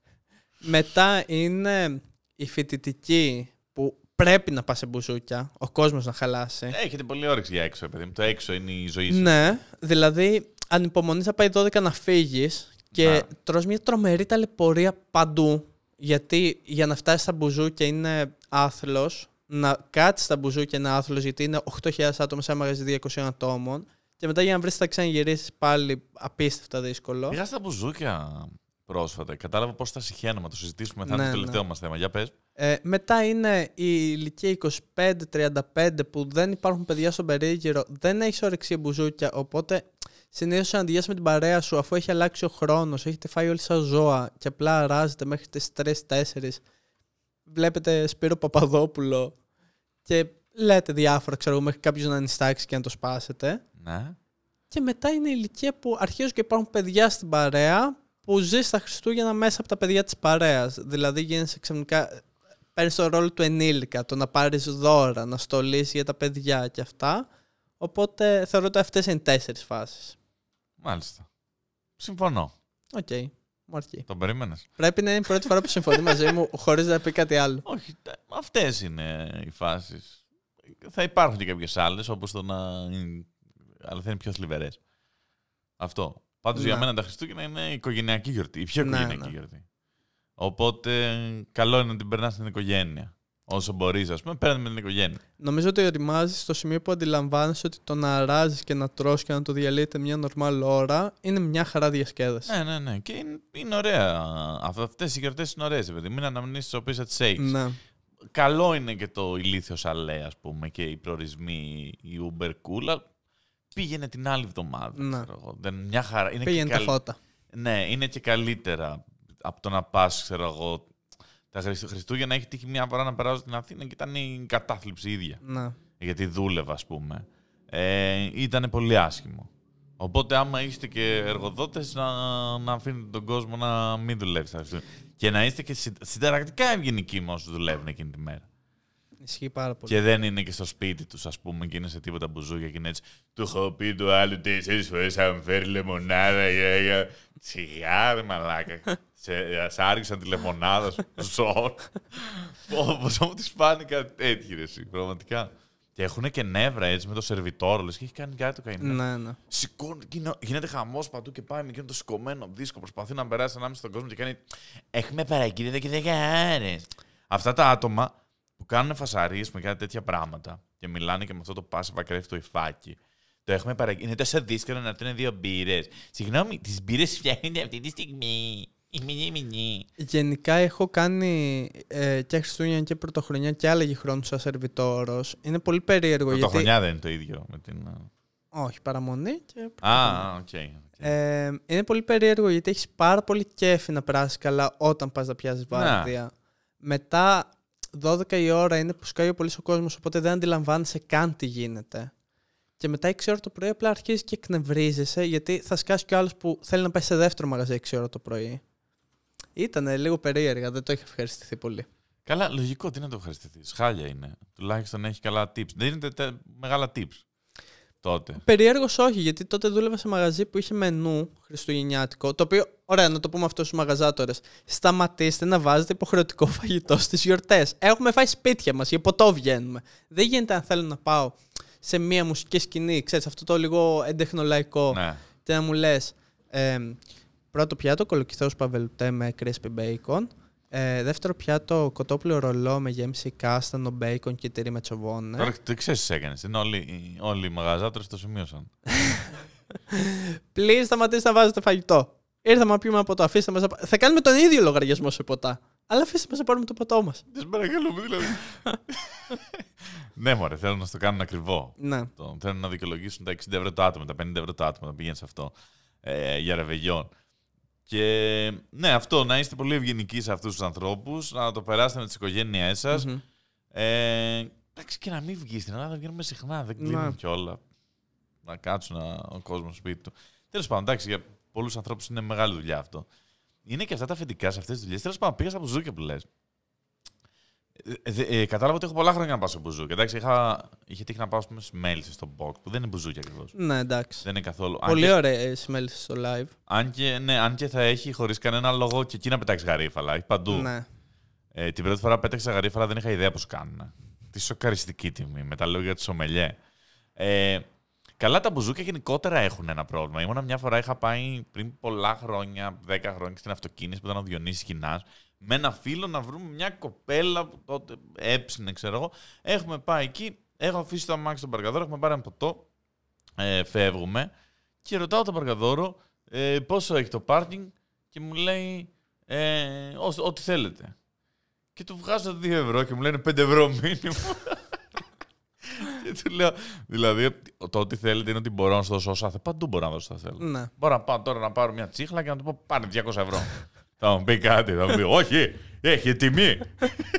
και αυτή η τιμή δεν ξεπερνιέται. Ε, ναι, και συνειδητοποίησα ότι δεν μου αρέσουν καθόλου τα μπουζούκια. Είναι πολύ παράξενος τρόπος διασκέδασης. Ναι.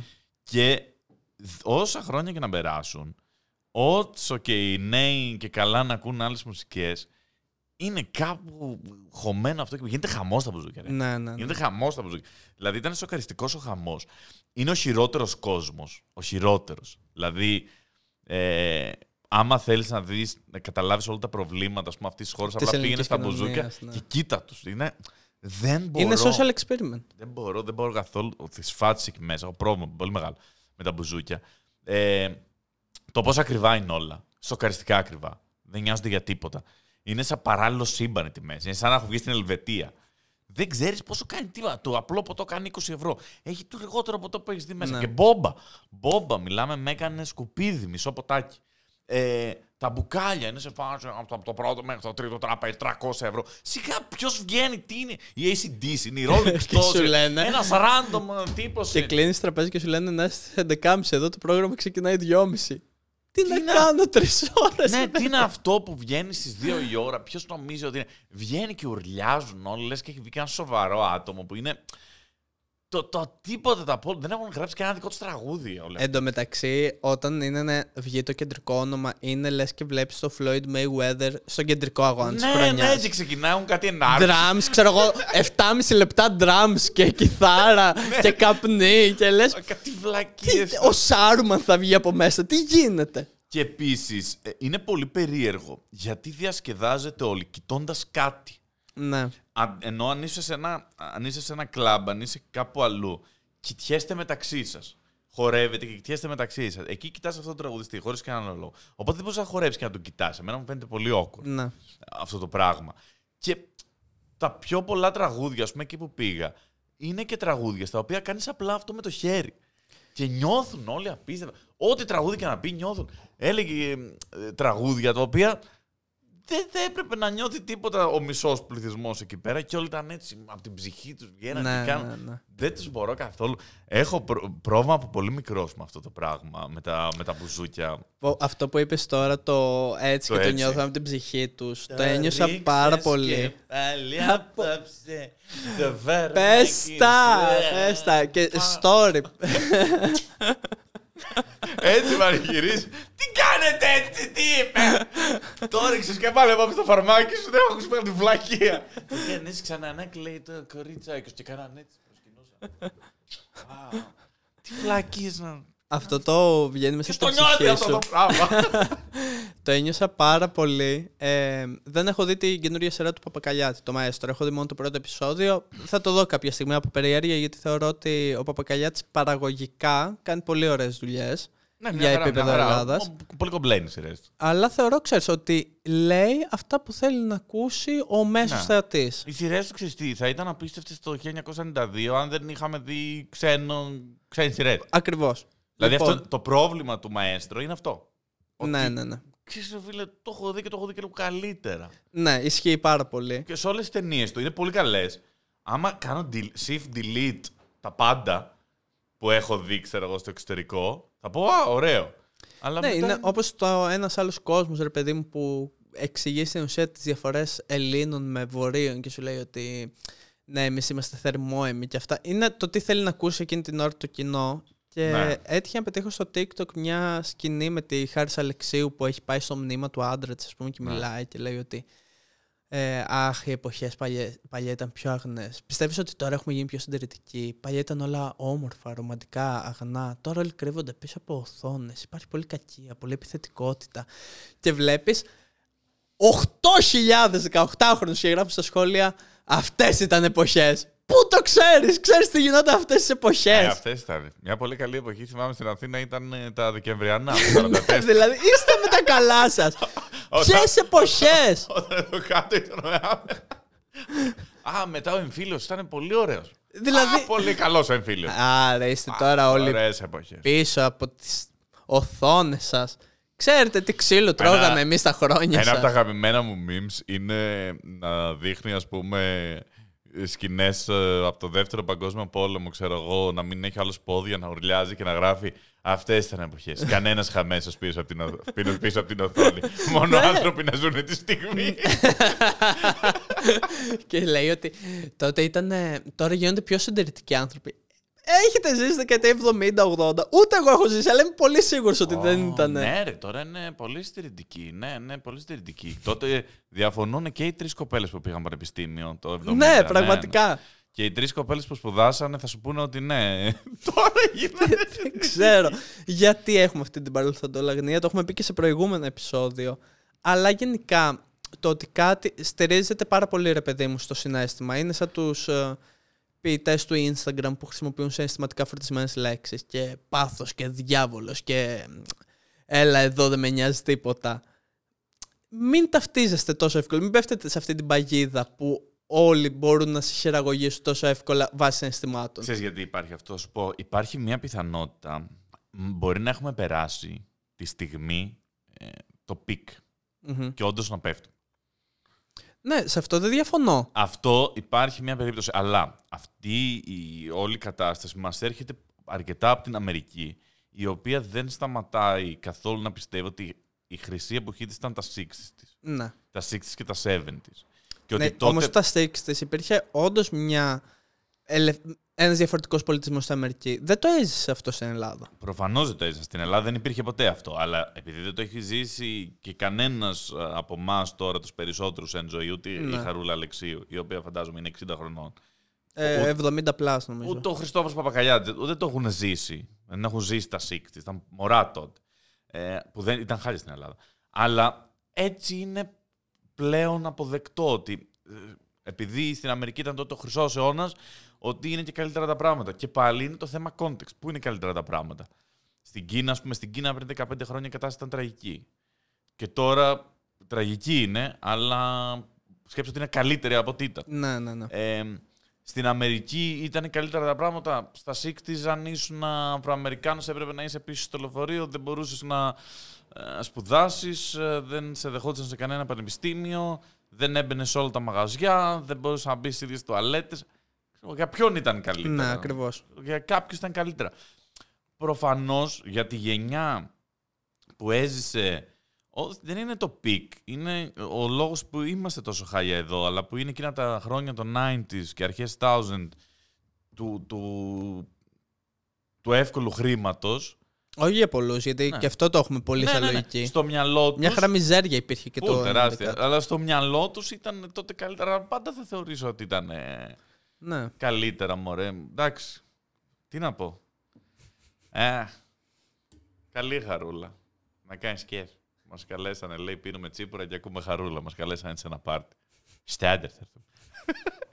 και πάλι, και, και πάλι καλύτερα να τον ακούς. Το ρίξες και πάλι απόψε στο φαρμάκι και έκανες ξανά κλαίει του κουρτσέκ. Τι βλακία. Είναι όπως. ένα hot take τώρα θα πω. Ε, το τραγούδι στην Αθήνα μου του Αργυρού. Που Αθήνα λέει, νόμιζα λέει στη Ραφίνα μου. Είναι για τη Ραφίνα νόμιζα. που δεν ξέρω ποιος άνθρωπος Στη το έχει Ραφίνα, γράψει. μόνο. Αλλά ήταν σε φάση ωραία. Θα βρω τις πιο συναισθηματικά φορτισμένες λέξεις. Ε, φιλοπάπου. Γιασεμί. Φιλοπάπου τι περιοχή είναι. αυτό; Ε, τσιτσάνι. Ναι, ρε παιδί μου, αλλά άλλο να πεις γκίζι, άλλο τι να πεις λέει, τι φιλοπάπου. λέει; Ε, φιλοπάπου. Όχι, ε, τι λέει. Τσιτσάνι. Λατέρνα. Ε, βιτρίνα. Κούκλα. Ε, αγιάζει. Γιασεμί. Και είναι όλοι σε φάση έτσι. Και αν τα Ναι. διαβάζει, δεν βγάζει νόημα. Ναι, γιατί και αυτές αυτές τις εποχές τις έχουμε ζήσει και μέσα από τις ελληνικές ταινίες. Ακριβώς. Ακριβώς. Προσπαθεί να σου αναπαράγει αυτό της. Ε, ε, πλάκα. Τότε απλά είχε, είχε και ψιλοχούντα. Δηλαδή είχε απαγορεύσει κυκλοφορίας, είχε να σε πάρουν να σε κουρέψουν. Είχε, Ναι, νόμος 4.000. είχε καμία ανθρώπινη ελευθερία πρακτικά. Είχε ένα πολιταρχικό καθεστώς. Εντάξει, τι είναι. Εντάξει. Καλά και τώρα ρε, και τώρα ρε Γιώργη. δηλαδή, όλοι Λέει, όσοι χαμένος νιώσουν. κάπου στα στενά προς φιλοπάπου, να προσέχει και είναι επικίνδυνα. Δεν εδώ, ισχύει. εδώ που η πόλη Φερμάρουνε καταφέρνει full. να μην βιάζεται. Να μην βιάζεται. Ναι. Στο κέντρο άρχισε ο γύρος του θανάτου βράδυ Σαββάτου. Γιατί άρχισε ο γύρος του θανάτου στο Δεν κέντρο; ξέρω. Έχουμε το ράλι Ακρόπολης. Α, εκείνο που κάναν κύκλους οι μηχανές παλιά, τα τσίρκα. ε, ένας αέρας να τρυπάει το κορμί μου, εγώ βρεγμένος πιο πολύ από την καμπαρντίνα μου. Α, μπορεί να μην τη φόρεγε πριν. Να βράχει και φουλ να την έβαλε μετά. Μόνο έτσι εξηγείται. Για συνέχισε. Μας σε Ε, ψάχνω απεγνωσμένα Μας στην ψάχνουν Αθήνα. απεγνωσμένα στην Αθήνα. Εντάξει, δεν είχαν κινητά. Μπορεί Ωραία. να την έψαχνε ώρες. Ωραία, cool. Δεκτό. Από το πάρκο με έχει πάρει το ντουμάνι. Α, να τα μας το φιλοπάπ. Έλα στο πάρκο Από στο τα Βύρο. μπαλκόνια για σεμί και νυχτολούλουδα. Αυτά δεν τα καπνίσαν. Εντάξει, αυτά τα μυρίσαν. μια, μια ξακουστή λατέρνα. Μια ίσα- ξεκούρδιστη Α, λατέρνα. ξεκούρδης. Μια ξεκούρδιστη λατέρνα ίσα που πιάνει το τσιτσάνι. Πόσο δύσκολο να κουρδίσει μια λατέρνα. Δηλαδή ένα μηχάνημα έχει φτιάχνει. Τι είναι ίσα που πιάνει το τσιτσάνι, αλλά οκ. Ή... Κατάλαβε αυτό. Τόσα χρόνια κάθε βράδυ και δεν φτάνει, κάποιο θα έλεγε πω έγινε ρουτίνα μου. Μα έψαχνα περασμένα στην ανάμεσα. Δεν έχει βρει τόσα χρόνια. Ίσως να, να πάει σε κάποια αστυνομία όμως. Σε κάποια υπηρεσία. Λύκος στη νύχτα η μοναξιά μου που ουρλιάζει. Απόψε μέχρι και ο καιρός μαζί μου τα έβαλε. Ναι, η καμπαρντίνα. Παραγυρίσαμε. Και αφού η βροχή ποτέ δεν έγινε χαλάζει, γλύκο χαράζει. Γλύκο χαράζει. Εδώ μπορώ, είναι η- ο- το μόνο δύστιχο που μπορώ να βρω κάποια, Ναι, ναι, ναι. κάποιο νόημα, ρε παιδί. Εδώ δεν ήταν κακό. Έχουν περάσει μήνες που είσαι μακριά μου. Χρόνια λέει την έψαχνε πριν. Α, και έχει θολώσει κούκλα που είχα στη βιτρίνα μου. Γόντας σαν Μήπως πώς είναι αυτός από το Umbrella Academy; Δεν ξέρω. Δεν ξέρω. Δεν Ναι. ξέρω γιατί τόσο πολύ, ρε παιδί μου. Προφανώς το. Έχουν περάσει μήνες που είσαι μακριά μου και έχει θολώσει κούκλα που είχα στη βιτρίνα μου. Άρα έχει ένα μαγαζί με κούκλες. Ή με ρούχα. Και γιατί το έχει κλείσει; Και γιατί τον πειράζει μαυράκι και καβαρντίνα; Τόσα ρούχα έχει. Μα σε ψάχνω απεγνωσμένα στην Αθήνα. Και νομίζω ε, δεύτερη φορά ακριβώς το ίδιο. Χτυπάει καμπάνα πένθυμα του Λουμπαρδιάρη. Ποιο ο Λουμπαρδιάρης. Είναι ένα εκκλησάκι στην πλάκα. Α, οκ. Σαν να μου λέει πως και σήμερα το χάσαμε. Έχει γυρίσει στη φωλιά του το φεγγάρι και εγώ χαμπάρι. Ε, τελικά τα ντουμάνια δεν τα μύρισα. Αυτό είναι το θέμα, ρε φίλε. Πιάνει πάρα πολύ ωραία σαν λογική, σαν vibe, Ναι. ε, συναίσθημα Μητροπάνου. ναι, ναι. Αλλά δεν βγάζει νόημα. Έχει κι άλλο, έχει κι άλλο. Σε ένα παγκάκι με τα χέρια μαξιλάρι, έτσι. Ωραία. Με έχει δεμένο το μυαλό στην κοιλωτίνα μου. Οκ. Α. Μα σε ψάχνω απεγνωσμένα στην Αθήνα. Ωραία. Και μετά, ε, λίγο στη νύχτα η μοναξιά που ουρλιάζει, απόψε μέχρι και ο καιρός μαζί μου τα. Το θέμα είναι ότι και αυτό. Θα το νιώσουν όλοι τρομερά. Αυτό. Εγώ, εγώ έχω πολύ πρόβλημα με το να ακούω τους τοίχου. Έχει Για το αν θολώσει θα η κούκλα μου που πει είχα κάτι. στη βιτρίνα μου. Ποια κούκλα, ποια βιτρίνα, τι Ο λες; Μινιόν είσαι, ο Μινιόν! Αυτό προσπάθησαν πάρα πολύ να πιάσουν βαρύ λαϊκό 1990 vibes. Το πιάσαν πάρα πολύ καλά η αλήθεια είναι. Εντάξει, άντε αυτό καλύτερο, αλλά το ελαφρολαϊκό. Ε, εντάξει, ναι. Χειρότερο το κοριτσάκι σου. Ε, νομίζω ότι το podcast είναι huge. Ναι. Ε, είναι και εορταστικό. Ήμασταν. Είδες πάλι που στο τέλος πήραμε φωτιά. Ναι, ισχύει. Ε, έπρεπε να πάμε και ένα δεύτερο, αλλά πείνασα. Και έχει πάει 9. Έχει πάει. ναι. Ε, κάπου χαμένο στα στενά με στο γουδί, η κασετίνα μου γεμάτη με μολύβια. Θέλω να βγάλω. Πω, είμαι πολύ έτοιμος να βγάλω το στην καντίνα μου. ε, Γυρισμένο όλο στο Μιχαλακοπούλου. γύρω σουβλάκι με κέτσαπ και μουστάρδα. Μα θες να- θέλει ένα τέτοιο στην καντίνα μου. Πω. Θα πληρώσουμε δικαιώματα, δεν πάω να το βγάλω στο τέτοιο, ε. Τέλος πάντων, το στην καντίνα μου θα είναι πολύ καλό κομμάτι. Το, το γράφω για πλάκα. Ε, νομίζω ότι κάπου εδώ φτάσαμε στο τέλος μας. Πώς ένιωσες που φοράς τα πιο άνετα ρούχα που έχεις φορέσει ποτέ σε podcast; Ένιωσα καταπληκτικά. Σε ένιωσες, είσαι. Πολύ σου παν. Ε, Τέλειε Χριστουγεννιάτικε πιζάμες σου. Ισχύει. Έτσι κυκλοφορεί τα Χριστούγεννα. Καλά, προφανώς. Φοβερή είναι. Κοίτα, με ένα brandy βγαίνεις και φοβερό ποστάκι. Φοβερή φώτο. Ισχύει. Ευχαριστούμε πάρα πάρα πολύ τη Μινέρβα για τις πιτζάμες μας. Ευχαριστώ, Μινέρβα. Ε, να τις ψάξετε, να τις δείτε. Φοβερές πιτζάμες, φοβερά ισόρουχα. Εγώ από τότε που έχω ξεκινήσει συνεργασία έχω τρελαθεί. Δεν το περίμενα καθόλου ότι ξαφνικά θα με πιάσει το να φοράω πολύ απαλά ρούχα όταν κοιμάμαι. Και ειδικά τα t-shirt με τα οποία κοιμάμαι το καλοκαίρι. Δεν μπορείς να καταλάβεις. Είναι φτιαγμένα από ένα υλικό, δεν θυμάμαι πώς το λένε. Σαν, σαν σατέν, αλλά όχι σατέν. Οκ. Καλά, άμα το βάζεις αυτό μια φορά. Τρελαίνεσαι, σου λέω. Τώρα και, και έρχονται σπίτι και με βλέπουν με τα σατέν. Σου λέω κά- κάτι, κάτι ξέρανε οι γυναίκες όσα χρόνια και εμείς το παίζαμε με, Ναι, με ναι, την ναι. τρύπια. 100%. Με την τρύπια, την μπλούζα, τη Vivehrome, ξέρω εγώ, κάτι τέτοιο που κοιμόμαστε. Κάτι ξέρω. Ε, και ευχαριστούμε πάρα πολύ τη Μινέρβα. Ε, να πούμε ότι καμία από τις απόψεις μας δεν, αντιπρο- δεν τους αντιπροσωπεύει. Ισχύει αυτό. Μπορεί να ακούνε Κώστα Αργυρό, δεν ξέρω.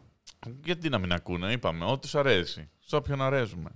Ε, το στην καντίνα μου θα βγει κάποια στιγμή. Ευχαριστούμε πάρα πολύ που μας στηρίξαν σε αυτό το podcast. Ευχαριστούμε όλους όσους μας ακούσατε. Μμμ. Κατά πάσα πιθανότητα μην δώσουμε καμία υπόσταση. Θα είναι το τελευταίο podcast του 22. Μιλάμε βλάκες. Μην, Μέχρι να κορο... πει το 22, ψιλοτρόμαξα. μην βέβαια. Αυτό κοροϊδευόμαστε. ήταν. Μην κοροϊδευόμαστε μεταξύ μας. Είναι, Ε, το... ναι, είναι εντάξει. το τελευταίο του 22. Θα τα Ε, πούμε το 24 πάλι. Ευχαριστούμε όλους όσους μας ακούσατε σε όλες τις πλατφόρμες. Μου ήρθαν και τα στατιστικά από το Google ή το Apple Podcast και είμαστε το, ε, το πρώτο comedy podcast στην Κύπρο. Έτσι έγραφε. Οκ, δεν ήξερα καν ότι είμαστε comedy podcast. Αλλά Δεν ήξερα καν που είναι Κύπρος νόμιζα. Φαντάζεσαι. δίπλα από τον Τίγρη. Α, και Οπότε τον να Ευφράτη. δώσουμε φιλιά στην Κύπρο, γιατί φαίνεται ότι μας ακούει η Φιλούθια. από, από την Κύπρο. Ε, τι άλλο να πούμε, καλές γιορτές, καλά Χριστούγεννα και να γυρίσουμε άλλο podcast θα το βγάλουμε μετά την πρωτοχρονιά. Θα είναι 23. Ωραία, οκ. Ε, καλές γιορτές, καλά Χριστούγεννα, κάντε like, κάντε subscribe, περάστε πολύ καλά, φάτε όσο θέλετε, δεν υπάρχουν δίαιτες στις γιορτές, δεν υπάρχουν δίαιτες. Ε, έχει μια τέλεια θεωρία ο Άλεξ που μου αρέσει πολύ, που λέει ότι μπορείς να γράψεις ελληνικό τραγούδι πάρα πολύ εύκολα, διαλέγεις ένα ρήμα. Ναι, ισχύει. Πολύ μου το έλεγες. Και, και απλά πρέπει να κάνεις, να πεις, ας πούμε, ασφυκτιώ. Ασφυκτιώ, ασφυκτιώ, ασφυκτιώ. Έτοιμο είναι. Μετά θέλει απλά μερικά γεμίσματα. Δεν θέλει κάτι άλλο. Ασφικτιό που με αγαπάς και δεν μπορώ. Έτοιμο, ασφικτιό. Πες ένα ρήμα, οποιοδήποτε. Οπι- εμ, Στείνω. Ε, τώρα, μαλάκα. Θυμάμαι. Ε, το θυμάμαι, εντάξει, είναι πολύ εύκολο. Σου λέω, ας είναι και το κάτι πολύ δύσκολο, ρε παιδί μου. Συναρμολογώ. Ε, ξεσκονίζω. Ξεσκονίζω τις μνήμες που μου άφησες. Έτοιμο, το έχω γράψει. Δηλαδή είναι δύο δευτερόλεπτα δεν γράψει Ξέρω τραγούδι. γιατί ο Χριστοδουλόπουλος καταλαμβάνει το σώμα του Βαγιάτα. και Σε σε λέει κάνει- αληθινό λαϊκό τώρα, όχι ε, σε νιέ πενιέ.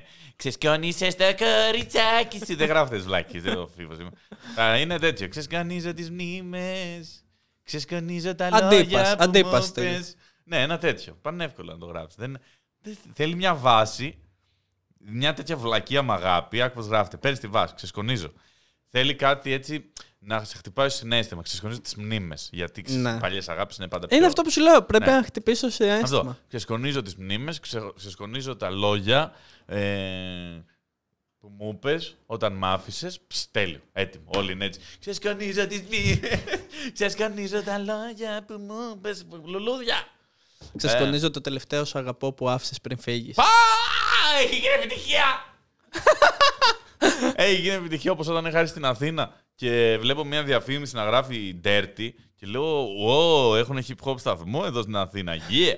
και, και, και το γύριζα. Γιατί νόμιζα ήταν «Dirty, dirty, yeah, yeah, dirty, dirty». και το γυρίζω και ήταν «Ξεσκανίζω τις μνήμες». Και είμαι, Oh no.